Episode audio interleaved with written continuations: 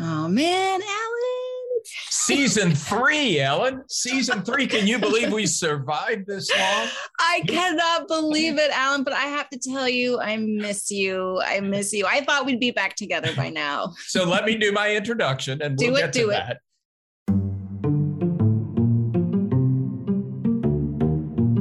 Leadership Next is powered by the folks at Deloitte, who, like me, are super focused on how CEOs can lead in the context of disruption and devolving societal expectations. Welcome to season three of Leadership Next, the podcast about the changing rules of business leadership.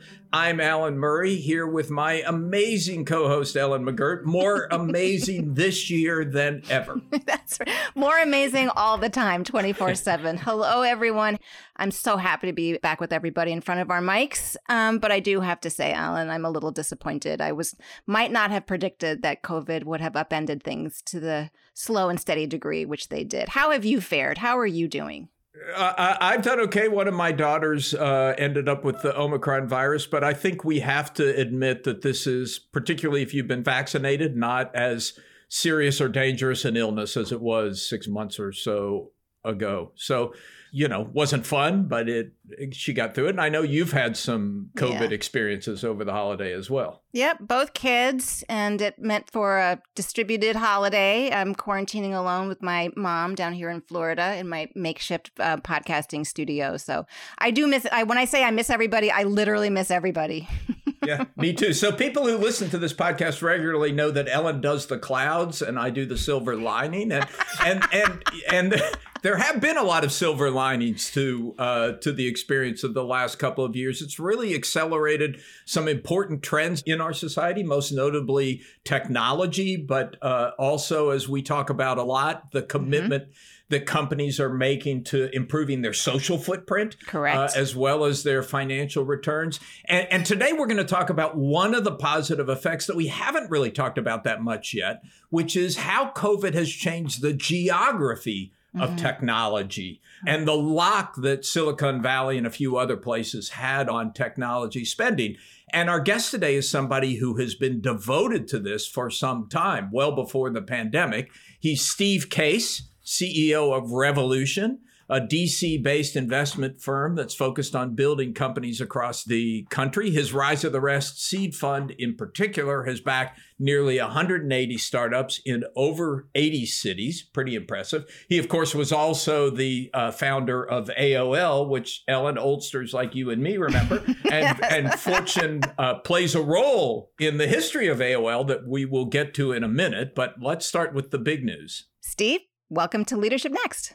Great to be with both of you. Uh, so, Steve, tell us how the pandemic has affected your effort to spread technology from the Silicon Valleys into the rest of the country. Well, it's really been an accelerant, sort of a tipping point. We've been working on this now for over a decade. I was asked about 10 years ago to chair a White House initiative called uh, Startup America. And then we started launching our Rise the Rest bus tours, traveling around the country. We started those about seven years ago. So far, I've visited over 40 cities by bus and just tried to better understand what's happening in those cities and shine a spotlight on entrepreneurs in those cities and tell the stories, what's happening uh, in, in places outside of the you know Silicon Valley, New York City, Boston, which have dominated the innovation economy for the past couple of decades. The data is pretty uh, sobering that for the, most of the decade, 75% of venture capital has gone to just three states Mm. California, New York, and Massachusetts, which means the other 47 states are fighting over the remaining 25%. So we long said that we want to level the playing field and make it possible for anybody anywhere to start and scale a company and create jobs everywhere and, and hope and opportunity everywhere. And for most of the decade, we, you know, it was a slog. We started making a little bit of progress in the last few years. Uh, but the pandemic definitely was a, as a tipping point, and more people now are moving to other places or, or moving back to places they had left. And uh, even some of the venture capitalists that have historically just focused on backing companies on the coast are starting to look inward and back companies all across the country. So I do believe one of the silver linings of a terrible, tragic pandemic may be this accelerant uh, in terms of the what's happening with these rising cities and and more companies starting and scaling in cities, uh, dozens and dozens of cities, not just a few, which is I think going to be great for our country. Maybe even in, in a way help unify a divided country because there will be more opportunity for more people in more places. It won't just be a few people on the coast, places like Silicon Valley doing really well, a lot of people in other parts of the country feeling kind of left out, left behind. I love the sound of that. See, I like the silver linings too. Um, but before we get into what you're learning in these cities, because I think this is a really important story, and and how you've learned to get better at identifying promising stories and talent, could you just tell us how Revolution is structured? Because you've been doing this for a while, and Rise of the Rest, I think, is the best known of your efforts, certainly the most optimistic um, story of your efforts, but that's not the only thing that you've been doing. We launched Revolution uh, about 15 years ago. So after I stepped down as CEO of AOL, started making some investments, formalized it as a family office. And for the first few years, I was the uh, investing my own capital. Uh, but about 10 years ago, really decided there was an opportunity to build Revolution much more of an institutional platform, uh, have outside capital as well, and really try to scale it to be one of the best investment firms backing entrepreneurs in the country, but with a bias towards investing in entrepreneurs outside of Silicon Valley. So now we have you know three uh, strategies, three uh, groups: Revolution Growth, the later stage investments. Uh, companies like uh, Sweetgreen and Tempus and BigCommerce and DraftKings are, are part of that. We have a Revolution Ventures, which is more of a classic uh, Series A uh, investor. They've invested in a couple of dozen you know, companies that have been scaling nicely. And the more recent one, which you mentioned, we started about four years ago, was the Rise the Rest Seed Fund, which is the early stage kind of investment where we're partnering with regional venture firms. So far, we've co invested with over 300 regional venture capitalists to back 180 companies in over 80 cities. So the uh, now Revolution is really able to back entrepreneurs at every stage of the journey, whether that be that very early seed stage when it's just getting off the ground, or when they have product market fit and are starting to scale, or later stage when they really are, are accelerating and, and need capital, but also need help with partnerships, help with positioning, help with uh, you know, policy, some of the things that we think Revolution can can bring to the party as well as uh, as writing checks. Wow.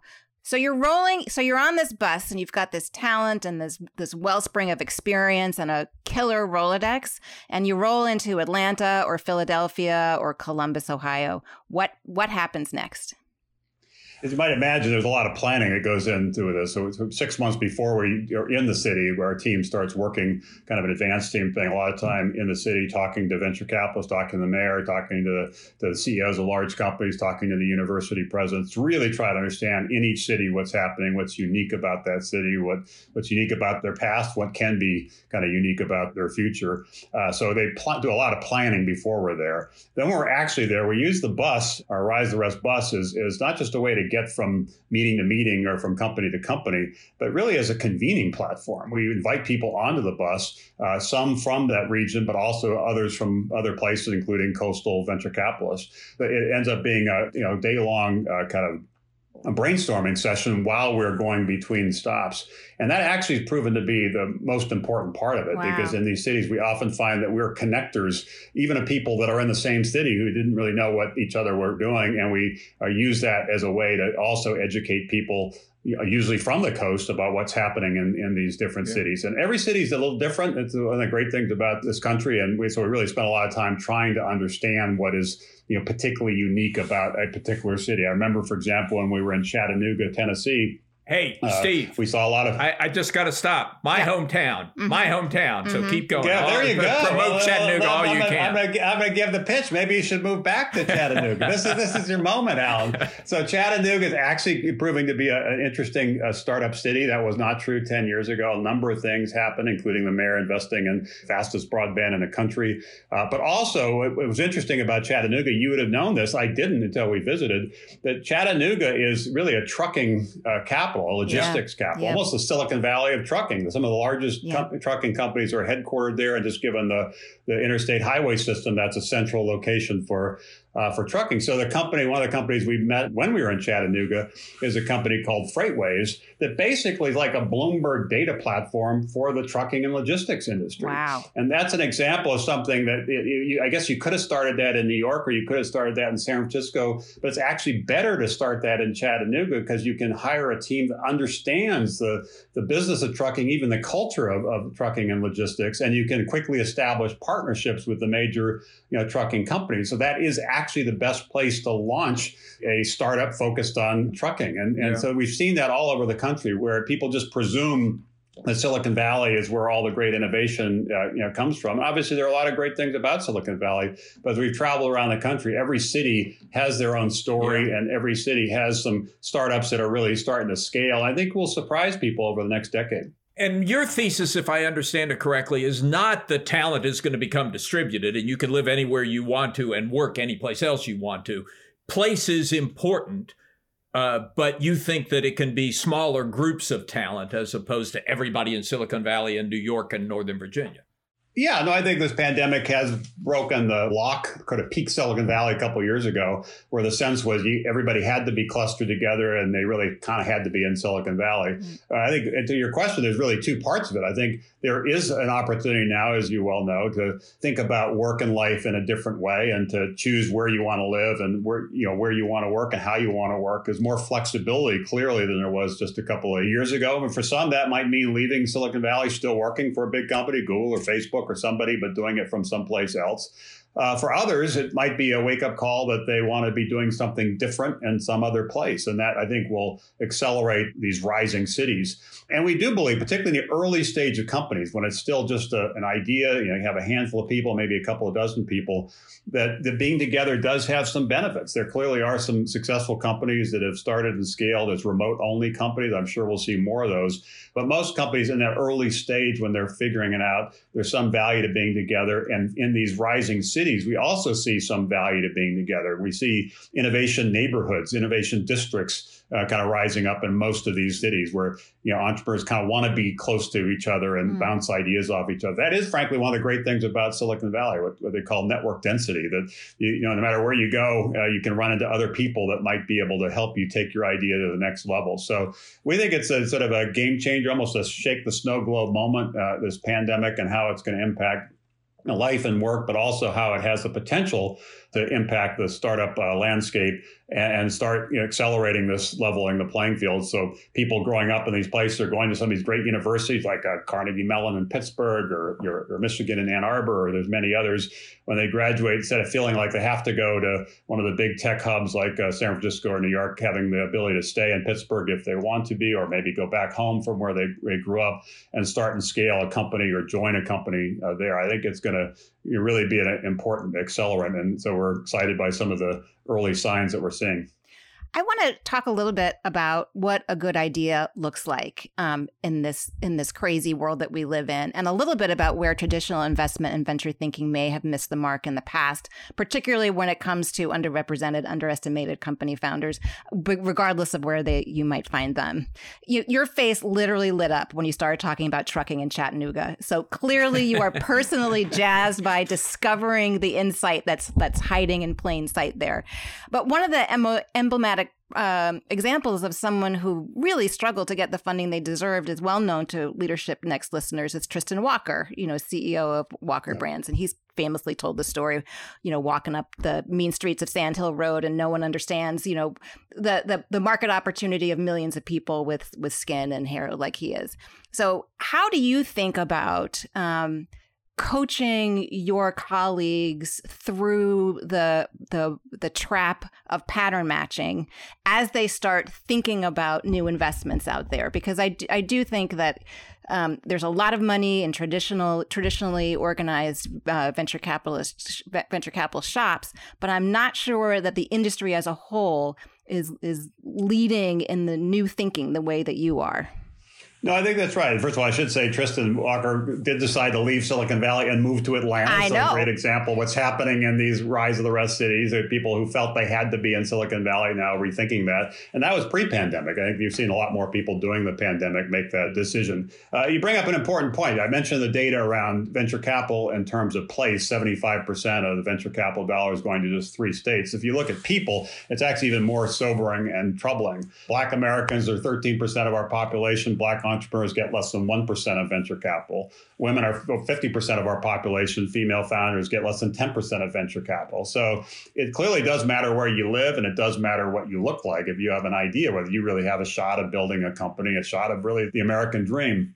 And so, as we've traveled around, we've had a kind of leaned into trying to make sure we're inclusive in terms of pitch competitions and other things we do. Really work closely to identify some of the local venture firms that are backing more diverse founders. And as a result, about 45% of our Rise the Rest seed investments are diverse founders, either female founders or people of color, which is still not what it should be, but it's way better than you'll yeah. see from venture capital firms in, in Silicon Valley. Now, some of this is because the cities that we're visiting, these rising cities, tend to be more diverse in and of themselves. Uh, Atlanta, New Orleans, and Washington, D.C. are more diverse than some of the traditional cities. As you said, not just have it be pattern recognition. The venture capital mindset is the way to make investments is to look what you've invested in the past right. and make more of those. Right. Uh, so it's kind of rear view mirror investing. Uh, there is something to that, but you're going to miss out on some of the big opportunities of the future if you're just looking in the rearview mirror and if you're just backing entrepreneurs that happen to be people you went to school with at Stanford or worked with at Google. That's going to limit your aperture, if you will, and, and, and limit the number of, of great ideas from great founders that you can back. So hopefully, just as we're seeing uh, this leveling the playing field in terms of, of place, more venture dollars now going to cities all around the country, I think we'll also see an acceleration in terms of that money also going to more you know, diverse uh, founders.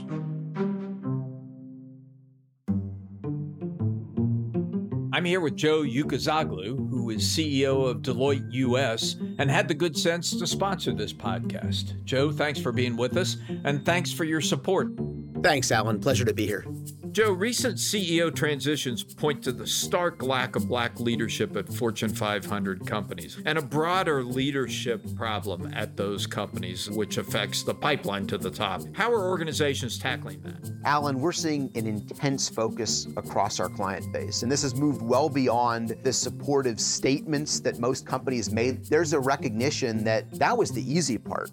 The real work is making certain that there's a sustainment of intensity past the head headline to actually address the underlying systemic barriers, to get behind the root causes, to make the changes in core business processes around how we're sourcing talent more inclusively, how we're driving equity into assignments, into promotions, to remove the systemic barriers that have historically existed. And I am seeing real change across corporate America. This is not a new problem, obviously, but you think there is a new seriousness in attacking it? Well, I think it goes beyond seriousness to alignment of interests and a recognition amongst business leaders that this is core to the strategy, that those companies that do this well will be more successful in their markets and will be a more attractive destination for talent. Thank you, Joe. Alan, pleasure to be here.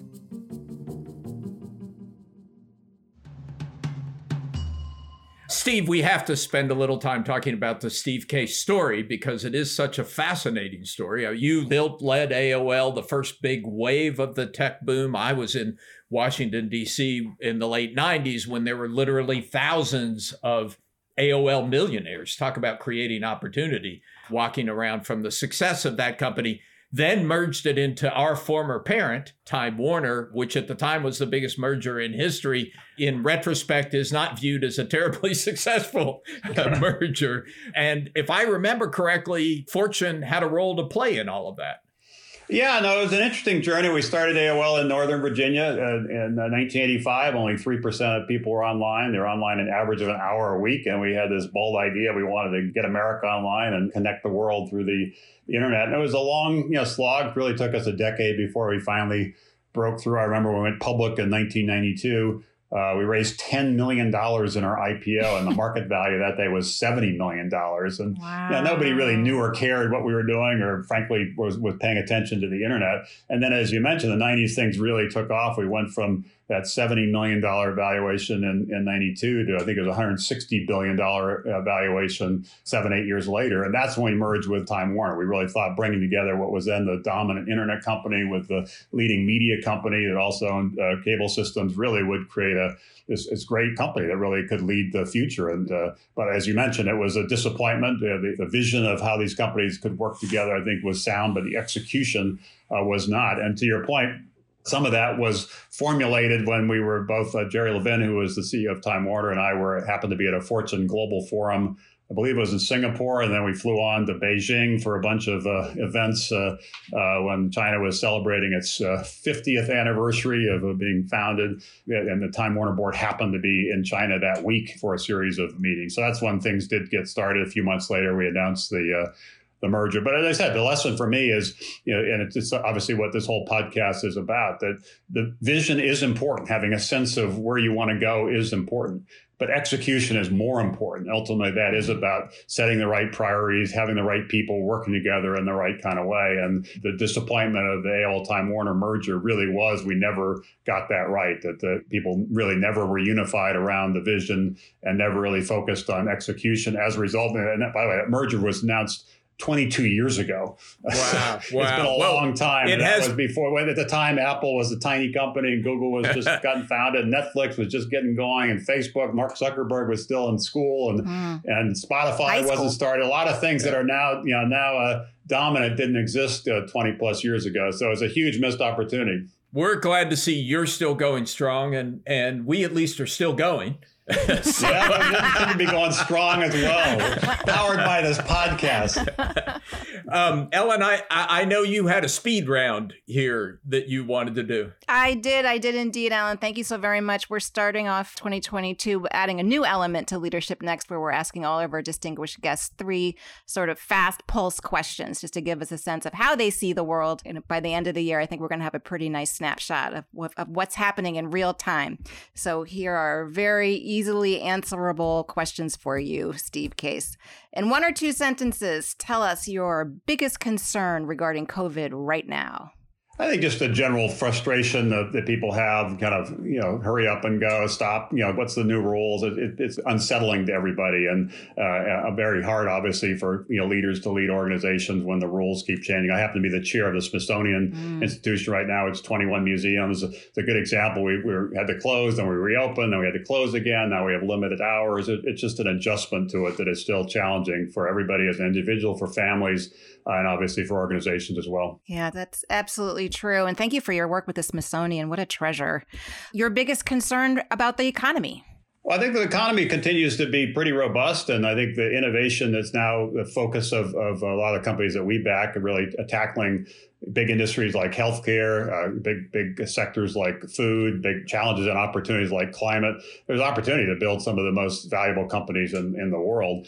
Uh, at the same time, I think you do need to be careful if, if you're an investor around entry valuations. Things don't always go up, even when they're good ideas. We've seen a lot of uh, uh, cycles. So I think as investors, we really need to look at that. And, and, and more broadly, in terms of the economy, I think there's a concern. We talked about it earlier around income inequality and opportunity inequality. How do we create a more uh, inclusive uh, economy that everybody feels part of it, everybody uh, feels in, included, as opposed to a few people doing really well, and a lot of people and a lot of places being left behind. And to hit the human side of leadership, the biggest challenge you feel that you're facing as a leader?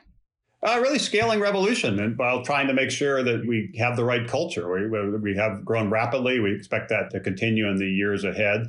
Uh, so that's one at Revolution specifically. More broadly, in terms of the companies we backed, we've now backed over 200 companies and across Revolution Growth, Revolution Ventures, and our Rise the Rest Seed Fund. How can we be supporters to those companies? How can we help those companies succeed? How can we help those entrepreneurs have their dreams come true? Uh, and that often is helping them on strategy, sometimes helping them on recruiting people, sometimes helping them on policy issues, sometimes helping them with strategic partnerships or positioning the companies. That's a big focus as well. It's not just about writing the check checks. It's about how you really then roll up your sleeves and help these companies succeed. The last couple of years, particularly around COVID, are the kinds of companies that you're seeing evolve changing. What's what's hitting your radar? Yeah, it's what I've called the third wave of the internet companies. The first wave was just getting everybody connected, getting everybody online, building the on ramps, companies like AOL and Yahoo and many others. That was really the first 20 years or so. The last 20 years is the sort of the second wave of the internet has built essentially building software and apps on top of the internet you know, Facebook, Google being some of the classic examples. I think the third wave is when the internet meets the real world and really starts impacting the most fundamental aspects of our lives, how we stay healthy, how we learn, how we invest, you know, kind of what we eat, how we deal with climate. So some of the biggest industries in the world, uh, like healthcare, one sixth of our, our economy, are kind of up for grabs in the third wave. And that's what we're seeing with Revolution as we're backing companies all across the, the country. Companies like uh, Tempus, a healthcare company in Chicago focused on personalized medicine, or App Harvest, a company focused on you know kind of ag tech in eastern Kentucky, Appalachia, or Sweetgreen that started in the Washington, D.C. area. On the climate side, we back companies like TemperPak focused on sustainable packaging, ridding the world of, of styrofoam there in Richmond, uh, Virginia. So these are big opportunities to attack big problems, but also in the process disrupt big industries and I think that's what's going to happen in this third wave. And it's going to be more regionally dispersed because a lot of the, the know how you need, the domain expertise, the credibility to establish strategic partnerships are going to benefit the entrepreneurs in these rise of the rest uh, you know, cities. So I think this innovation is changing in a pretty fundamental way. Mm. It's, you know, the, the app economy and, and just having apps for smartphones is not going to be where the, the puck is going. It's going to be some of these big part, parts of our lives, big industries that are up for grabs. Last point I will make is in some ways, the, those early days of the internet, the first wave of the internet, it actually was quite regionally dispersed, more than people think. People presume it was Silicon Valley, but as we talked, AOL was in the, the DC area. Hayes, the modem company, was in Atlanta. Sprint, the communications company, was in Kansas City. IBM's PC operations were in Boca Raton, Florida. Microsoft actually started in Albuquerque before moving to Seattle. CompuServe was in Columbus, Ohio. I could, could tick wow. off a, another dozen or so companies like that. Uh, so the first wave was geographically dispersed. It was only the second wave uh, when it became hmm. about software and apps and, and coding, the Silicon Valley rose to such prominence, arguably dominance. In the third wave, I think it can disperse again because of the domain expertise in the food sector, in the healthcare sector, and many of these other uh, areas that are up for grabs. So I'm, I'm, very excited about this this third wave. It, it, it's going to really impact our lives in profound ways, and disrupt industries in, in, in, really significant ways, and create the great big opportunity for both entrepreneurs and investors to really help build some of the industries of the future. Do it in a much more inclusive way, bringing along more people and bringing along more places what role do voters have to play in all of this? Is there is should we be advocating for something from local and federal government that will make things easier for entrepreneurs in the middle of the country? Uh, some there's good, some progress there, uh, but more attention I think would be helpful. Some of the recent uh, legislation around infrastructure did include broadband uh, for rural areas, which would really be an important way to level the playing field. There's also legislation now pending, uh, the Endless Frontier Act, that would fund regional hubs, about 10 regional hubs. The government would help stimulate more development, just as they help stimulate development in Silicon Valley itself. It's worth remembering that 100 years ago, Silicon Valley was just fruit orchards. It wasn't growing startups; it was growing fruit. Uh, but some investments, including in semiconductor research by the right. you know, the government, really powered that that innovation and, and helped create yep. uh, Silicon you know, Valley. And there's a role for local government, really, to make sure they're supportive of, of startups. Mayors have to really evangelize on behalf of the, the entrepreneurs in their area, win the battle for talent as people are thinking of new places to live, win the battle for capital as investors are thinking of new places to invest. So there is definitely a role for government, both at the national level and at the local level. And in these third wave industries, because of healthcare and food are, are regulated, there's also going to be more of a role for government in terms of striking the right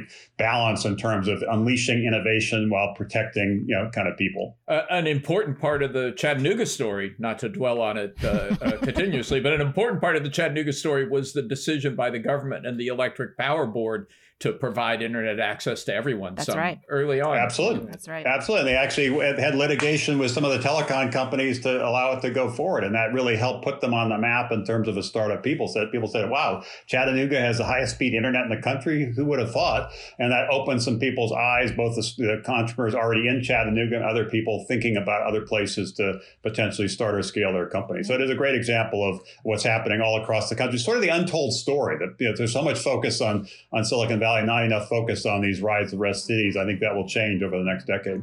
Well, thanks for that. That was awesome. Thank you so much for everything you're doing. Thanks for taking the time to talk to us about it. Thank you, Ellen. Thank you, Ellen. Leadership Next is edited by Nicole Vergala, written by me, Alan Murray, along with my amazing colleagues, Ellen McGirt and Megan Arnold. Our theme is by Jason Snell. Executive producers are Mason Cohn and Megan Arnold. Leadership Next is a production of Fortune Media.